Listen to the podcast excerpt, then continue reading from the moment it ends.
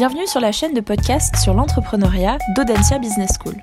Je suis Sarah Cheminot, étudiante de la majeure entrepreneuriat à Audencia, et j'ai le plaisir d'accueillir David Amps, fondateur de Culture In, qui est venu partager avec nous son expérience d'entrepreneur.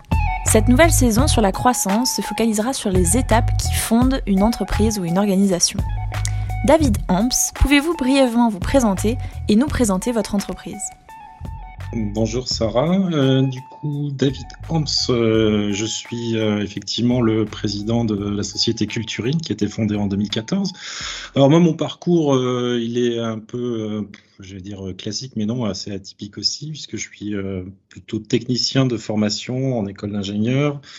Euh, euh, école généraliste. Euh, j'ai passé ensuite une petite dizaine d'années, c'est pour ça que je dis classique, donc chez PSA Peugeot Citroën, dans un gros groupe automobile. C'est un peu la sortie classique d'école. et puis, bah, je suis, j'ai quitté cette, cette entreprise en 2008 pour monter mon projet. Donc ça a mis un petit peu de temps avant de, se monter. En 2014, ensuite l'entreprise a été créée. Et voilà, aujourd'hui, je suis, euh, à la tête de l'entreprise qui a une, petite dizaine de salariés. Très bien, merci beaucoup. Pour commencer avec une question un petit peu générale, euh, pourriez-vous nous dire quelles ont été euh, pour vous les, les, grandes étapes, les événements principaux, positifs comme négatifs, qui ont marqué la croissance et le développement de Culturine? Bah, les, grandes étapes, déjà, c'est la création, hein, 2014, puisque en fait, en amont euh, de cette création, il y a toujours un temps de préparation. Alors, ça, dépend des domaines, mais en tout cas, sur un sujet industriel comme le nôtre, il y a toujours un travail amont euh, de recherche, développement, euh, ouais, recherche, développement amont, en fait, avant création. Ensuite, bah, euh, cette étape un peu clé, ça a été l'accompagnement par Atlampol, que vous connaissez certainement là sur, sur Nantes, qui m'a boosté en fait pendant six mois pour pouvoir lancer mon entreprise et donc qui m'a permis de créer la boîte en 2014. Euh, en étape clé, bah, il y en a eu plein en fait. Hein. Positif comme négatif, il y en a eu plein. C'est-à-dire qu'en 2014, ensuite, bah, il faut passer des étapes de faisabilité industrielle, faisabilité technique. Euh, tout ça, ça s'accompagne par, euh, par du financier. C'est-à-dire qu'il faut aussi en même temps aller chercher des fonds. Donc il y a une, une des grosses étapes ensuite qui a eu lieu, c'est en 2017 où j'ai fait ma première levée de fonds. Euh, première levée de fonds qui consistait à euh, mettre sur le marché euh, donc notre notre produit qui est un matériau matériau composite innovant pour l'aménagement d'intérieur donc il fallait répondre à toute une série en fait de, de critères sur ce marché de l'aménagement, des critères techniques de tenue au feu, de tenue aux UV, de tissabilité. donc cette levée de fonds en 2017 a permis d'aller ensuite travailler un, un plan de développement technique. Voilà, donc ça, c'était la grosse étape. J'étais seul à l'époque, hein, donc euh, en 2017, ça a été un petit peu long. Euh, c'était euh, assez dur. Hein. C'est vrai que la vie d'entrepreneur, on ne parle pas souvent, mais il y a des étapes qui sont un petit peu, un, peu dures. Et puis, bah, une fois que cette première levée de a été faite, bah, c'était toute une période technique, très technique, pendant un an et demi à peu près. Euh, ensuite, il y a eu une étape clé en 2018 qui était l'envie le, de lancer commercialement. C'est quand même le, but au départ, c'est de, de, lancer sur le marché un produit. Donc, le 2018, ça a été l'engagement vraiment dans du commercial pour la première fois. Moi qui suis technicien de formation, ça a été une, quelque chose d'assez nouveau. Donc, lancer euh, une démarche marketing avec les bonnes compétences qui vont autour démarche marketing produit euh, qui a permis de lancer un premier catalogue de produits en milieu d'année 2018 et euh, 2019 euh, a été une très bonne année aussi, ça c'était une étape clé puisqu'on a, on a réalisé un premier amorçage commercial avec un chiffre d'affaires qui était euh, assez intéressant pour, euh, pour un démarrage. Et puis bah, les étapes un peu négatives, on va dire, c'est 2020 que tout le monde connaît puisque du coup on est retombé un petit peu, un petit peu dans le bas. Quoi. Et 2021, euh, bah là, une, une, très très belle étape aussi, puisque derrière, bah, il y a eu une reprise, une vraie reprise commerciale euh, assez intéressante, avec un savoir-faire qui avait été acquis pendant plusieurs années. Là, pendant deux ou trois ans, on a réussi à acquérir un savoir-faire assez fort euh, qu'on a pu mettre en avant en 2021 au moment de la reprise.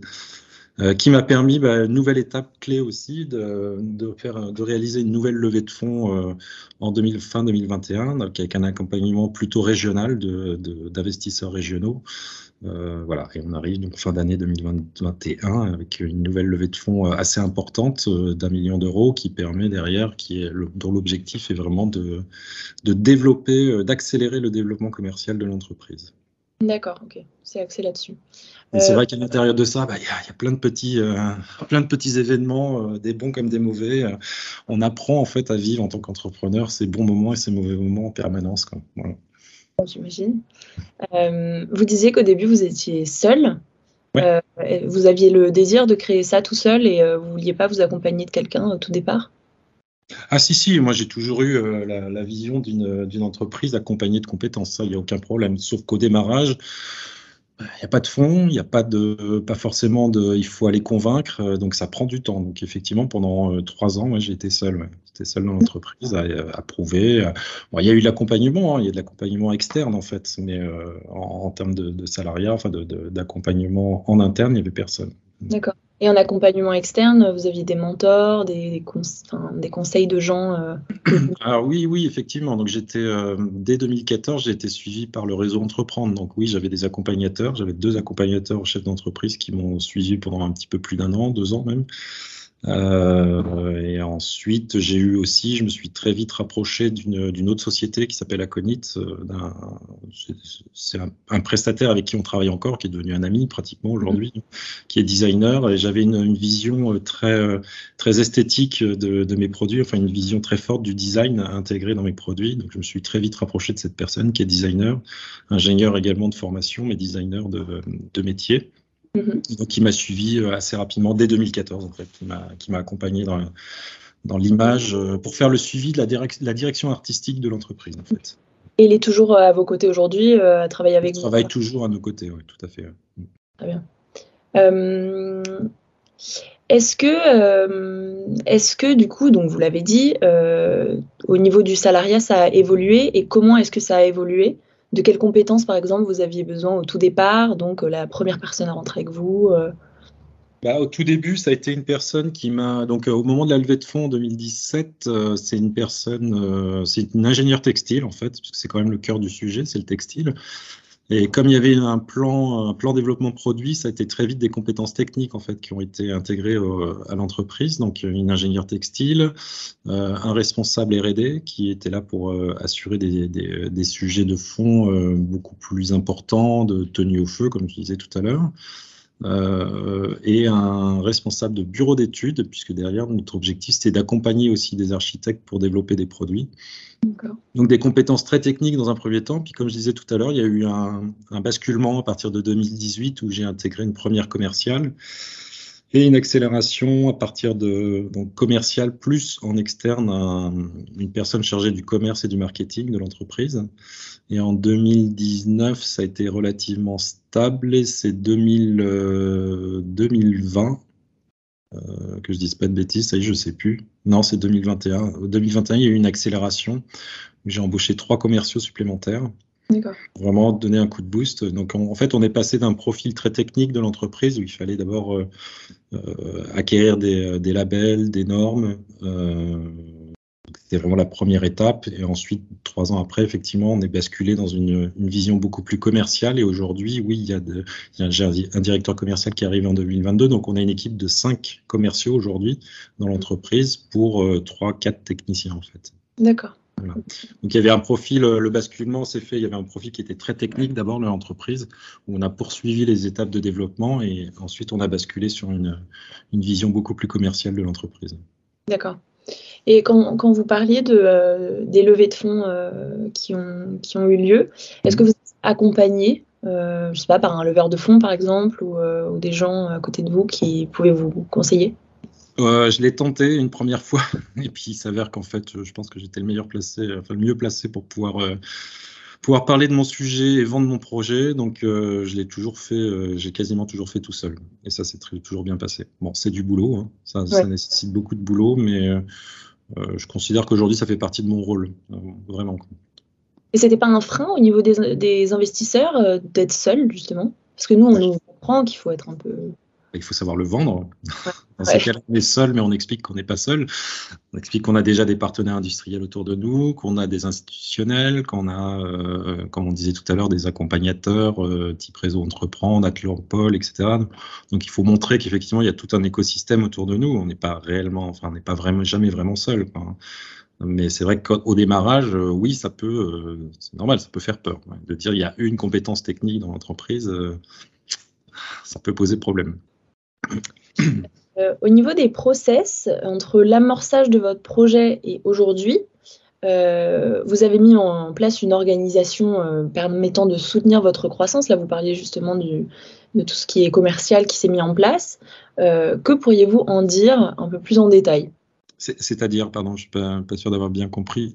L'organisation que vous avez mis en place aujourd'hui, entre ce que c'était au début et ce que c'est aujourd'hui, qu'est-ce que vous pourriez en dire de façon un peu générale? Comment est-ce que vous êtes passé de, de vous seul, enfin seul, presque seul, à vous aujourd'hui avec vos salariés?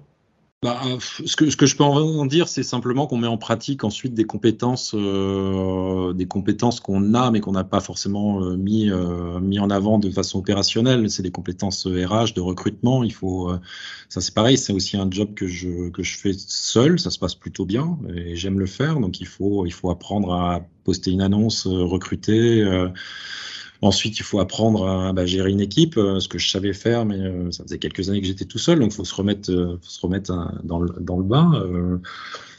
oui, l'évolution, elle est plus là, c'est de voir grandir son entreprise et de, basculer sur plus du, management, de la gestion d'hommes et de femmes d'ailleurs, parce que j'ai majoritairement des femmes dans mon entreprise. Donc c'est la gestion d'équipe en fait qui, qui, change, c'est cette vision de, partage, de compétences, de de donner confiance aussi. Moi, je suis, je suis quelqu'un qui, euh, qui très vite en fait va lâcher une partie du, du boulot, même si j'adore euh, la recherche et développement. Aujourd'hui, j'ai une personne qui le fait, donc je comprends tout ce qu'elle fait, mais elle le fait beaucoup mieux que moi. Et donc, c'est tout de suite lui donner les clés pour qu'elle se sente vraiment investie dans le dans son job. Quoi. Donc ça, à tout niveau en fait, hein, que ce soit en communication, que ce soit parce qu'on a une personne qui est chargée de la communication aussi, euh, commercial, j'ai pas trop de mal à laisser quelqu'un de plus compétent que moi de le faire parce que euh, c'est pas ma formation, même si je, je, sais vendre mes produits aussi, il n'y a pas de problème. Mais euh, je crois que c'est ça aussi ce que ça apprend, ça apprend à, vraiment euh, insuffler de la confiance auprès de ses collaborateurs. Mm-hmm. Ils se sentent vraiment essentiels. Vous pensez que c'est une clé de savoir déléguer?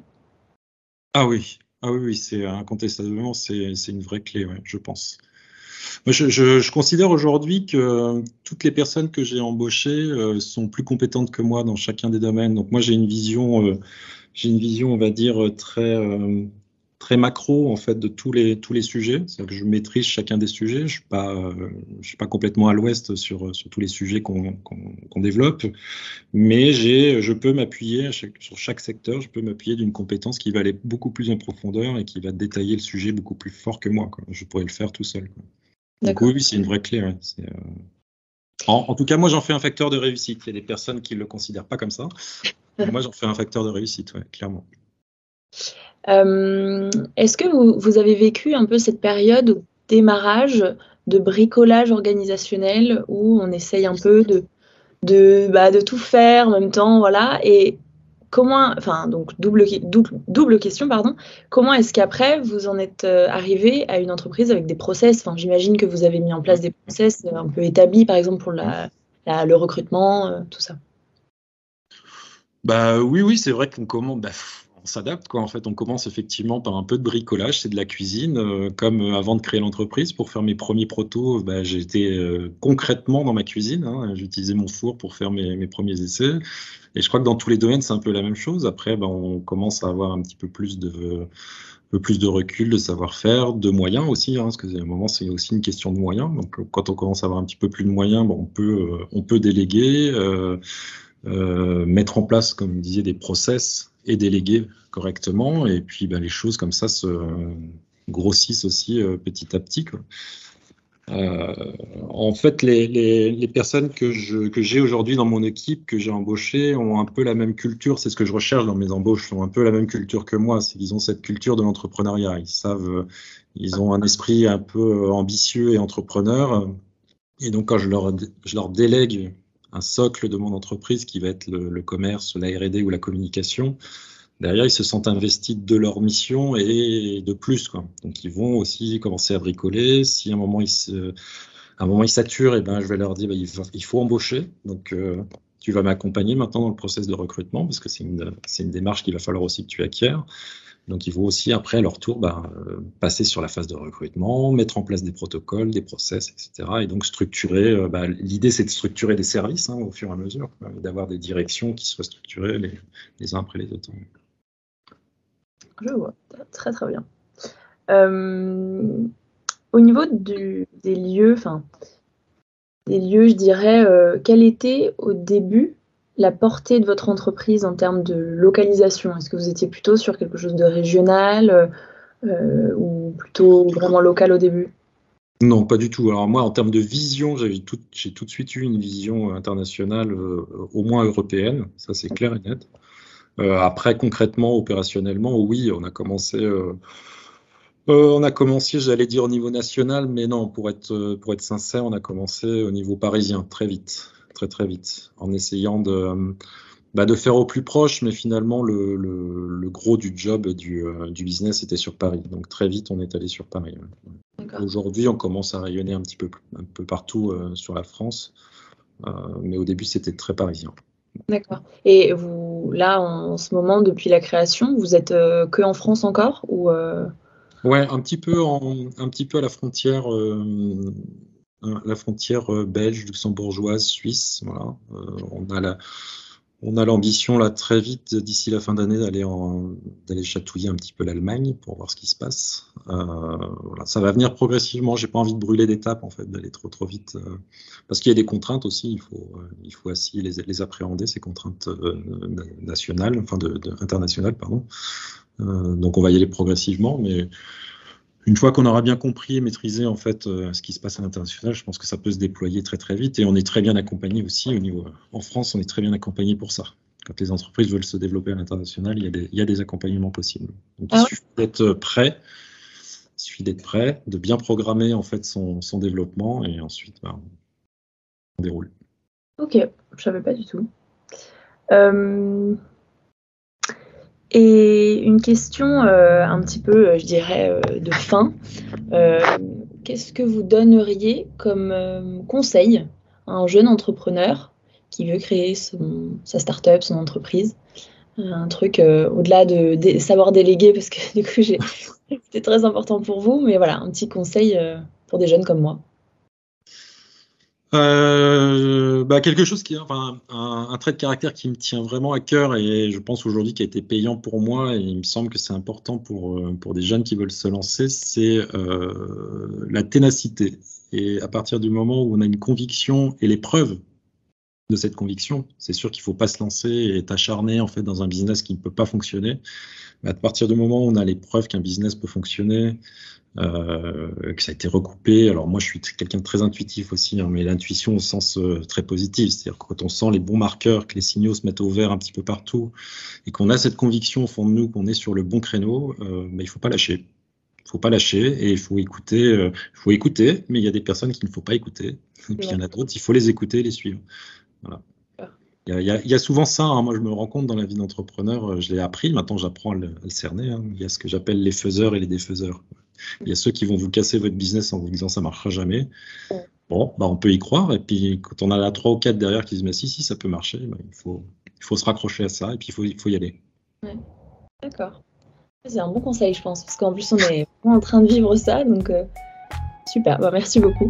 Il faut, il faut, avoir les bons marqueurs. Hein. C'est vrai que si tout le monde vous dit non, non, ça marchera jamais, ça a été fait, ça a été essayé. non, euh, à un moment, il faut se poser des questions. Bon, bah, un grand merci à vous, David, euh, euh, d'avoir répondu à nos questions. Et, euh, et puis, vous pouvez retrouver l'ensemble de nos podcasts sur podcast-entrepreneuriat.audencia.com. Et à très bientôt. Très bientôt.